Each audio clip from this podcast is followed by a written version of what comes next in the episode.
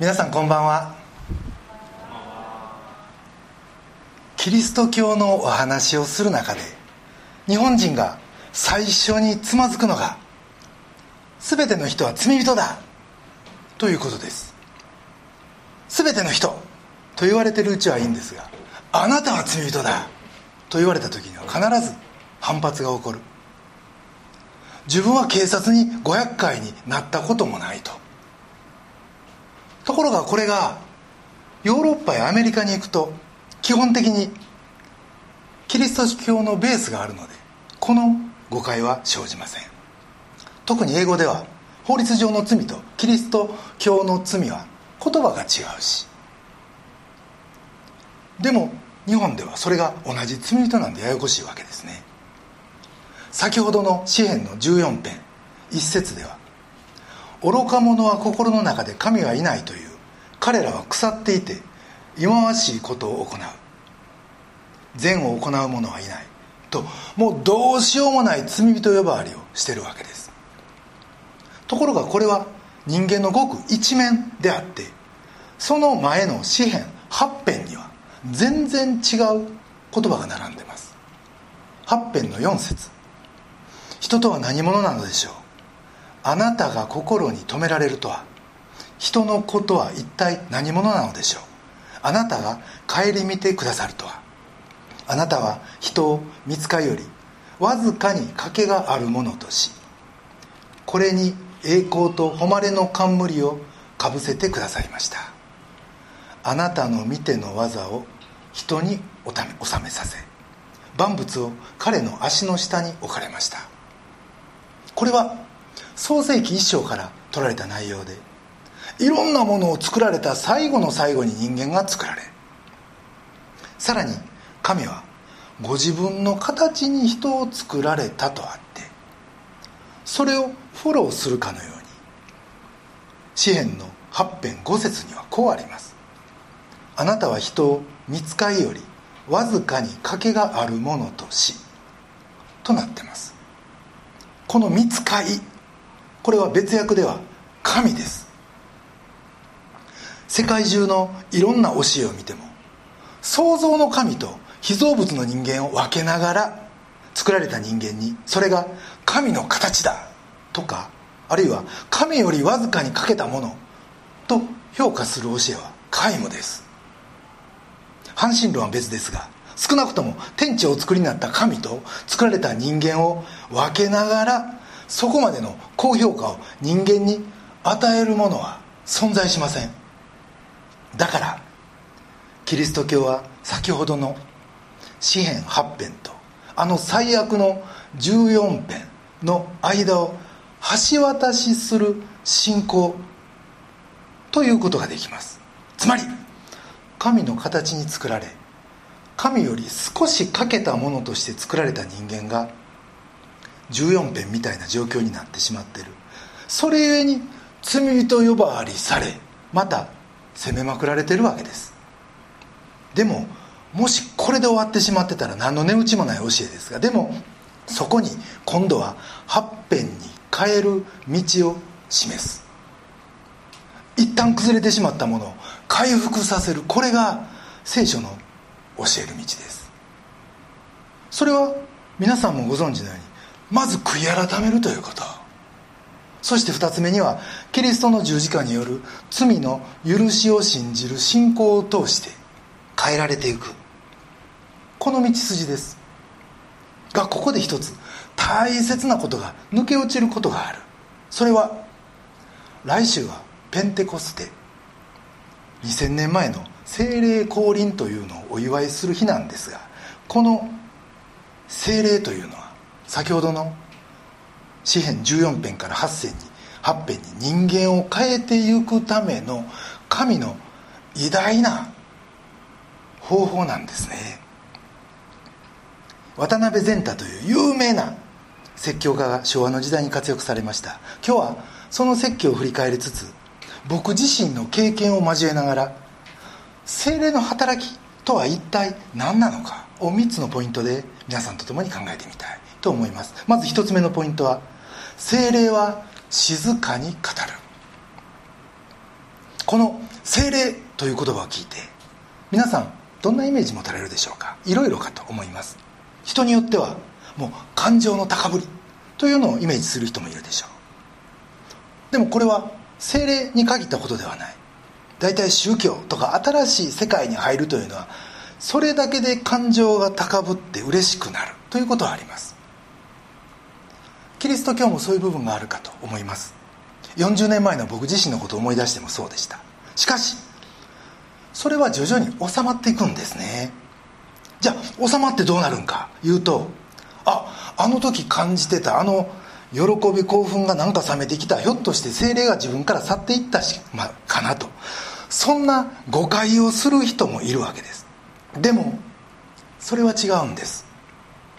使徒の2章というところでは精霊降臨つまり最初のペンテコステがあった時威厳それはつまり母国語ではない言葉でみんなが喋り出したというそんな記事があります。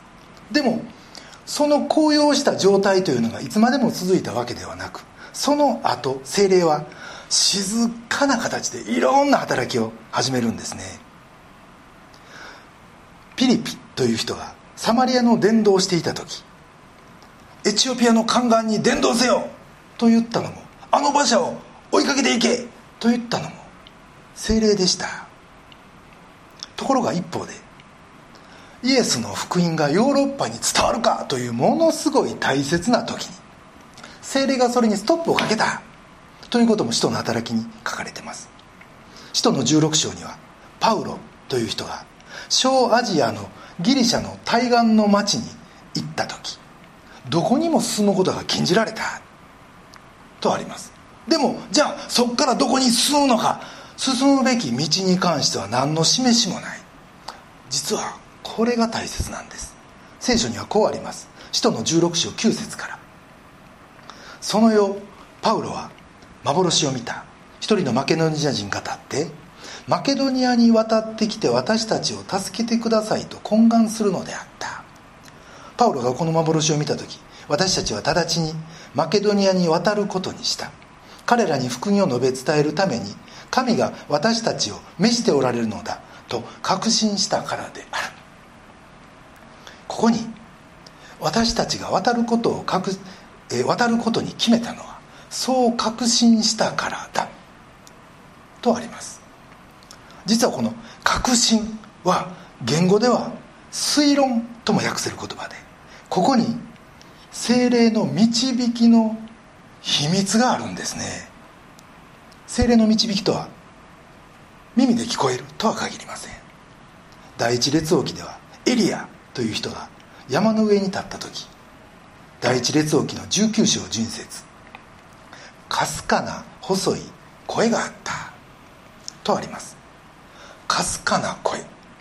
NIV ではジェントウィスパーこれをサウンド・オブ・サイレンスなんて訳した神学者もいました。がとにかく沈黙の声を聞いた。って精霊が下った。とか精霊に満たされた。となるとその時自分が一変した。ってそういう証しをする人もいます。もちろんそういう現象は歴史上もありました。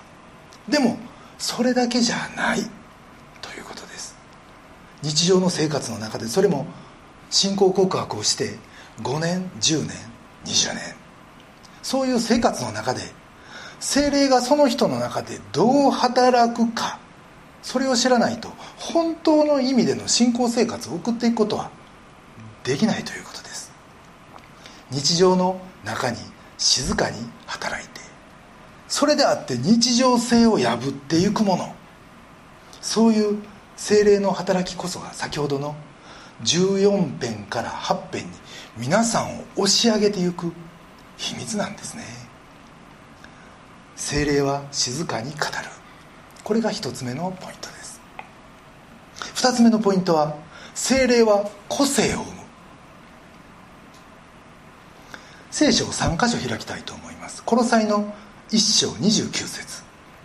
このために私は自分のうちに力強く働くキリストの力によってロークしながら奮闘しています。自分のうちに神の働きがあるって。しかしそれは自分の働きと別個のもんじゃないって。これは日常の神の働きは自分の働きを通してなされるということです。神は単独で働くよりも人を通して働くことを好まれる方なんですね。最初にお読みいただきましたピリピ書ではこのことがさらに明確に書かれています。2章の13節。神は御心のままにあなた方のうちに働いて志を立てさせことを行わせてくださる方です。ここでは神が私たちのうちに働くだけでなく志を立てさせるつまりまず意志に働く。ということ。僕らの意志に働いて志を立てさせそしてことを行わせる。これが日常における神の働きなんですね。そしてそれを通して僕らも静かに成長していく。そして実際ことを行うのは十分。でもそこに分裂はないんです。神は統一的に自分に働かれるって。それが日常における精霊の働きです。それが分かるとですねさっきは人の働きの中で禁止の方は精霊の働きがあったんだけど積極的な示しはなかった。だから推論そしてその推論の末対岸のギリシャに渡った。となりますが実はこのように信仰の推論を通して神は僕らに働きかけそして行動させてくださる。ということなんです。この理解は大事です。だからこのピリピの2章13節が大切な御言葉になってくるんですね。そして旧約のエリアの聞いたあのかすかな細い声。ジェントウィスパーサウンド・オブ・サイレンス沈黙の響き。そしてそれをさらに説明するのがヘブル書です。13章の20節以降にはこうあります。永遠の契約の地による羊の大牧者。私たちの主イエスを死者の中から導き出された平和の神があらゆる良いものをもってあなた方を整え御心を行わせてくださいますように。また見前で御心にかなうことをイエス・キリストを通して私たちのうちに行ってくださいますようにって。これは祈りの言葉です。ここで注意したいのはあらゆる良いものをもってあなた方を整えとある。実はこの良いものって僕らこれだけ聞くと道徳的な善とかなんか徳目みたいなことをイメージします。でもそうじゃないんですね。聖書の言う良いものこれは神の御心に沿うものです。それが善であり美であり真だと聖書は言います。つまり神の御心に沿う良いものこれがあらゆる良いものだって。そしてそれによって整えその御心を行わせると言ってるんですね。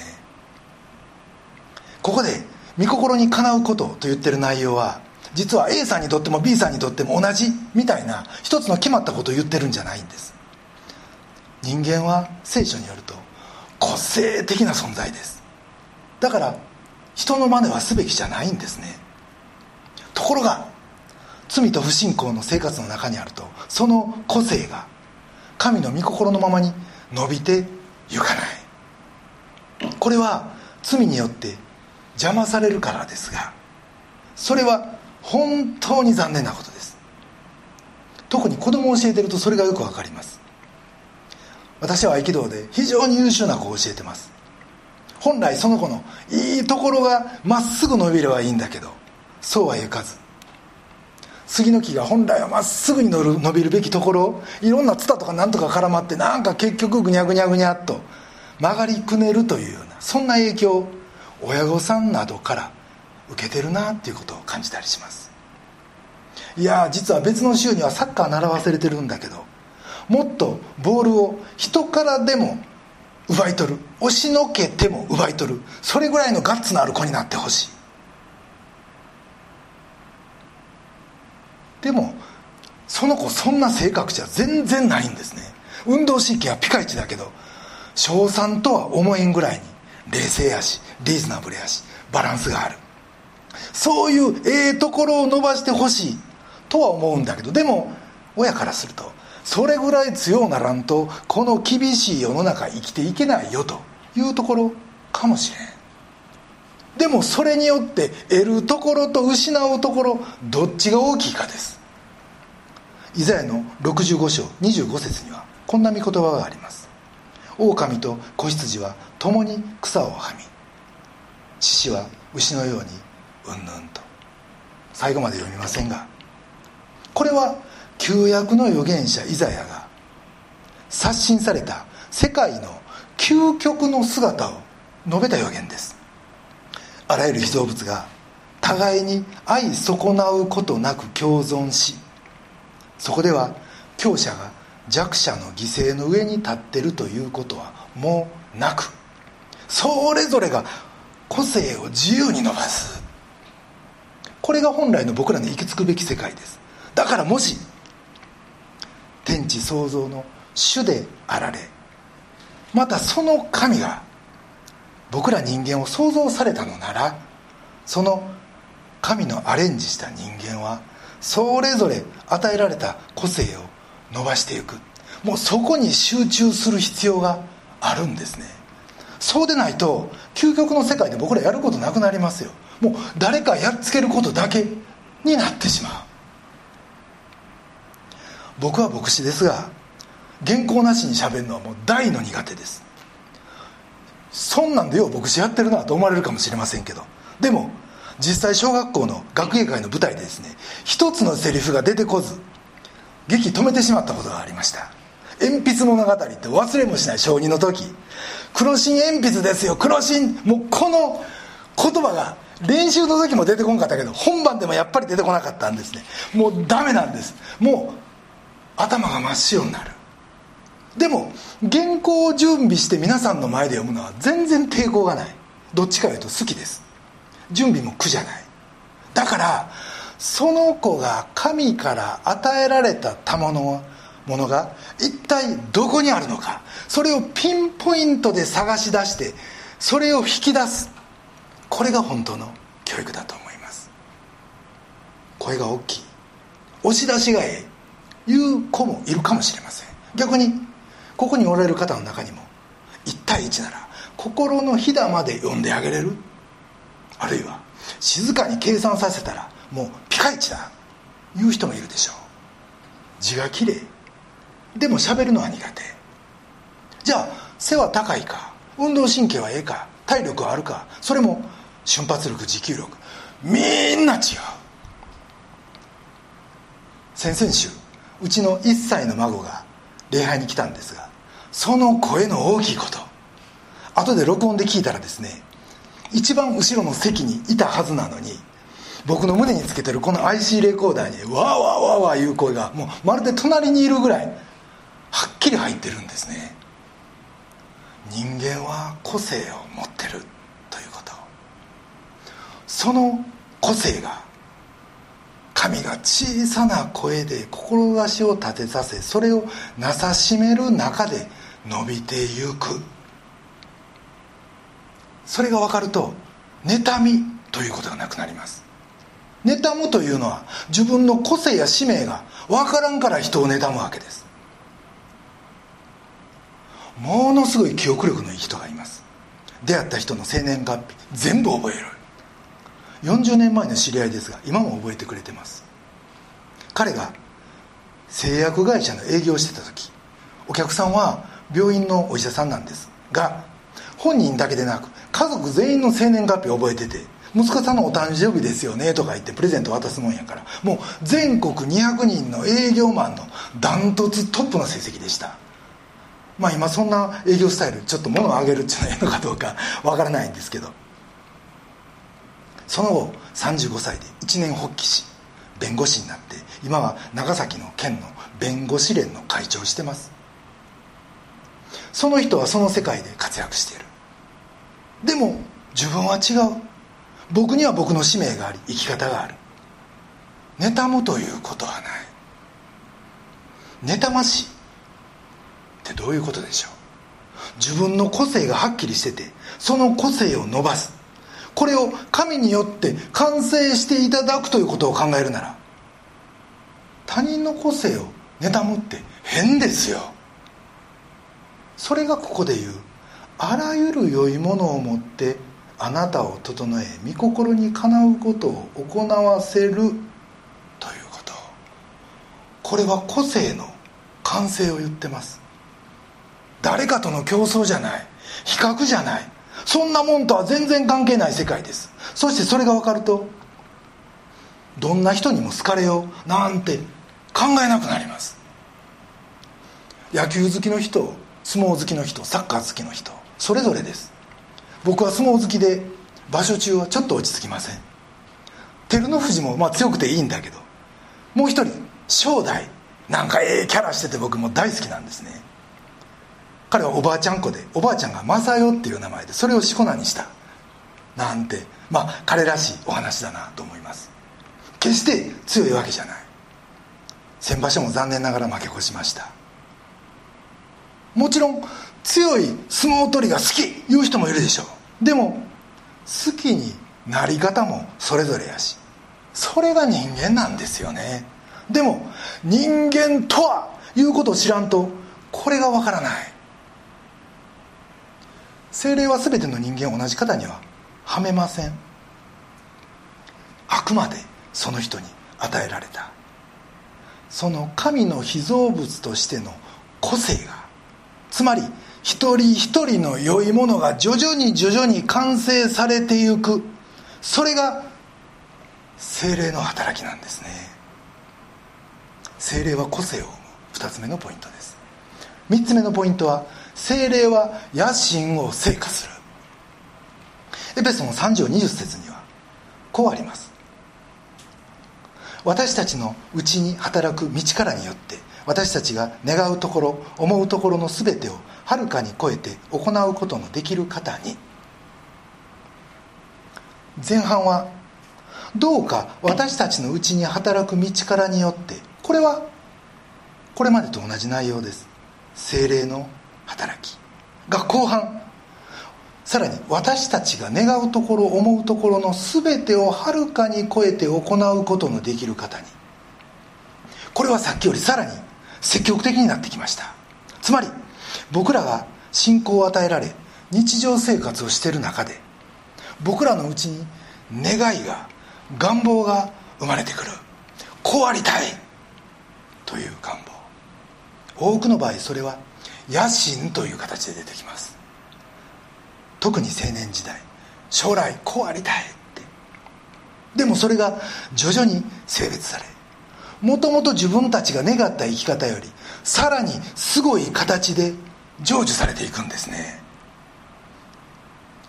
僕らは理想を掲げてそれに向かって努力します。でも人には罪というものがあってそれゆえに本来理想のものが実は野心みたいな形になりそしてそれを使って自分が得したいいう思いでそれに向かい始めます、まあ、言葉を変えるとですね人に勝りたいです。相手の上に立ちたい。勝ちたい。支配したい。そういう間違った思いです。でもその求めるところが信仰の中に入れられたらだんだん性別されていく。しかもその個性的な要求が徐々に徐々に進んで最後はいい形で成就していくんですね。偉大な働きをしたクリスチャンはたくさんおられます。その伝記を読めば大体そういう流れだいうことが分かります。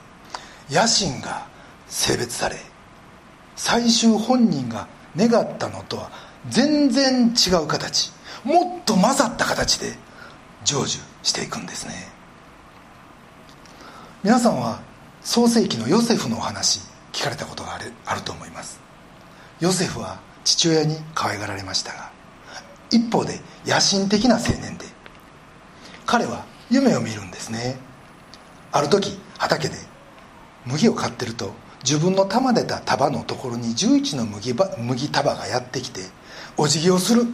つまり12人兄弟のうちの残り11人がお辞儀をした。その後また別の夢を見るとそれは太陽と月と11の星が自分の前で頭を下げた。創世紀37章にある通りです。無邪気なもんでそれをそのまま親や兄弟に話す。すると兄たちが怒るわけです。当たり前です。なんやお前はと。俺たち11人がお前に頭下げないかんのかと。どういうこっちゃと。いうことです。それからいよいよ彼のことが嫌いになりヨセフを夢見る者。NIV では「ジュリーマー」これが彼のあだ名になります。ある時離れたところで羊を飼ってるとヨセフがお父さんのお使いで兄たちのところに来た。おいおいあいつの夢がどうなるかちょっと試してみようやないか。掘らなかったんでそこに投げ込んだ。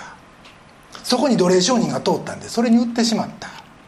エジプトに売られて言ってさまざまなことがありエジプトの国王の夢を解いた。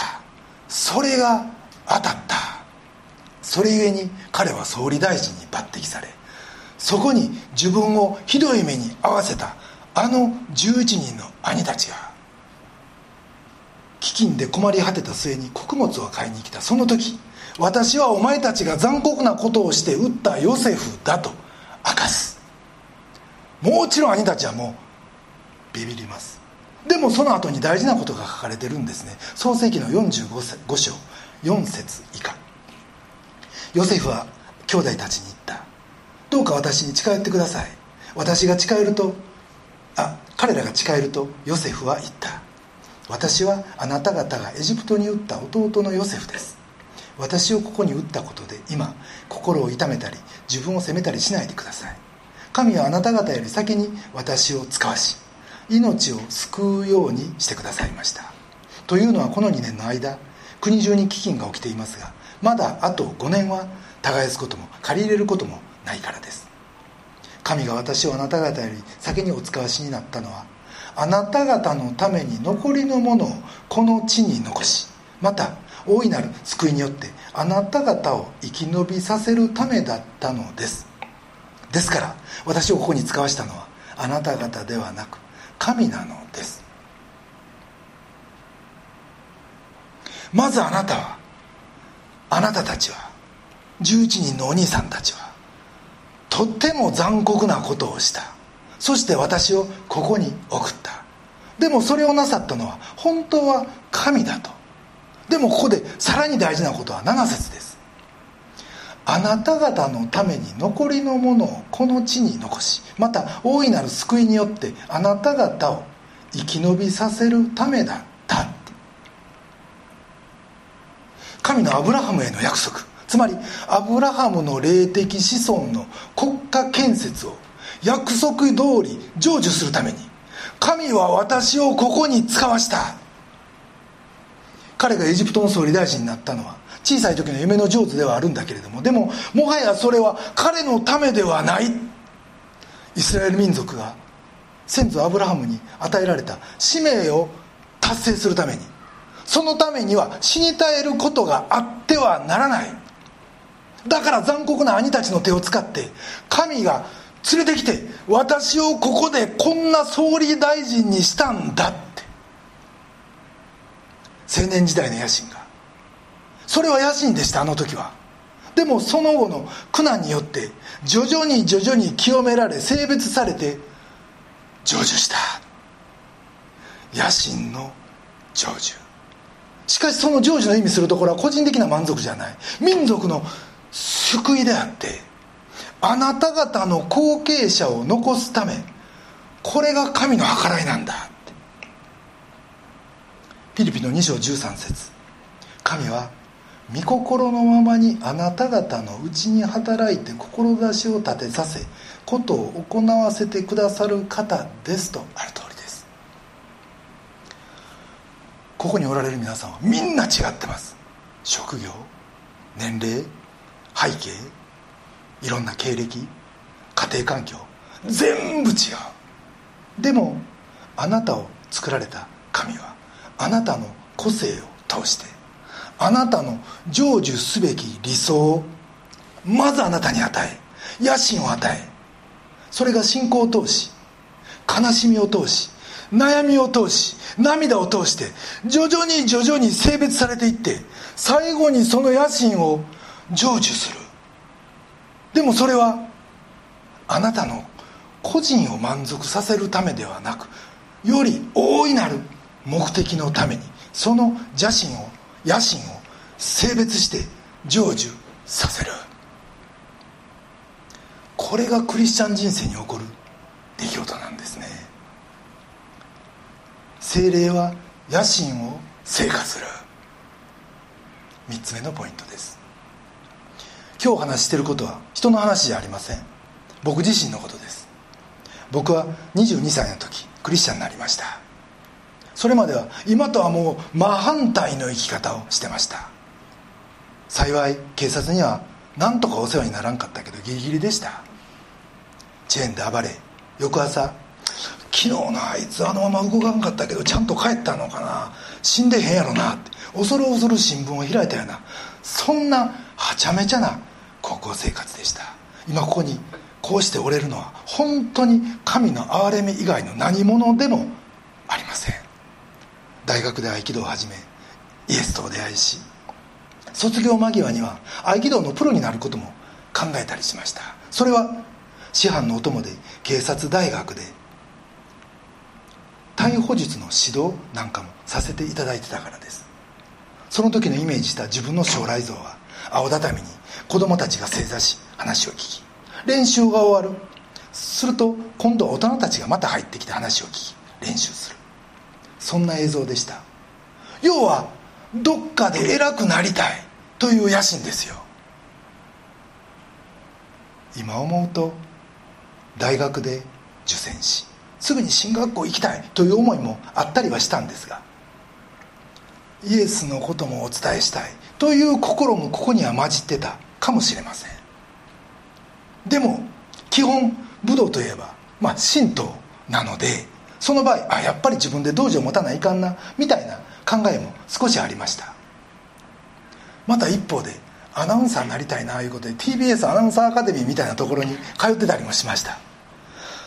それが今木曜日には晴海中学の武道場で子供たちに合気道を教え日曜日にはこうしてイエスの福音を取り継がせていただいてる。そしてフェイスブックライブでこの礼拝は全国放送されてます。自分のためだけに描いた野心でした。神が思いもかけない程度に成就し思いもかけない形で実現させてくださった。皆さん青年時代に描いた理想野心。それはあなたの個性の発露です。ええも悪いもない。いや神のくださったものやからええもんなんです。そしてそれがあなたなんです。それを消さないことです。大事にすることです。そしてそれが悲しみ苦しみ涙いろんなこと大小の挫折もう100回以上繰り返し清められ予想もせんかった大いなることのために用いられる。これがクリスチャンの歩みです。これがイエス・キリストを信じる信仰者の人生です。なんてワクワクする人生でしょう。静かな精霊に導かれあなたの個性を野心をいよいよ研ぎ澄ませ聖なるものとしていただき神にお仕えしていこうじゃありませんか。そして人生の最後振り返ってあ私の人生の主役は主イエス・キリストだったって。主の皆を心から崇めようじゃありませんか。一言お祈りいたします。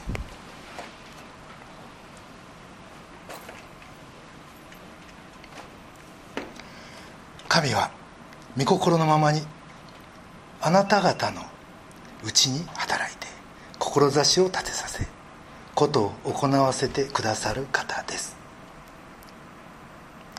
愛する天のお父様尊き皆をあがめます。私たちは人生を通して何か大きなことをしたい。と常に願っています。そしてそのために時には人真似をしまた時には人を恨んだり羨んだりしてしまう。でもそこにはあなたの御心はないということを今日教えていただきました。どうぞあなたからお預かりしている我が個性をしっかりと見極めそれをあなたのために用いることができますように。そこに至るためには苦難もありまた挫折もあるでしょう。でもそれはあなたが準備しておられるストーリーの一部であると。そのことを知りあなたから力をいただきそれらを乗り切ることができますように。そしてあなたの見てのうちで全ての願望が清められ自分の思いを超えた。あなたの世界に導かれ。あなたの栄光を表す大いなる人生とされますように。どうぞそのために日々イエスの御霊精霊の静かなささやきを聞き分けることができるようどうぞ私たち一人一人を整え助けてください。尊き私たちの救い主主イエス・キリストのお名前によってお祈りします。アメン。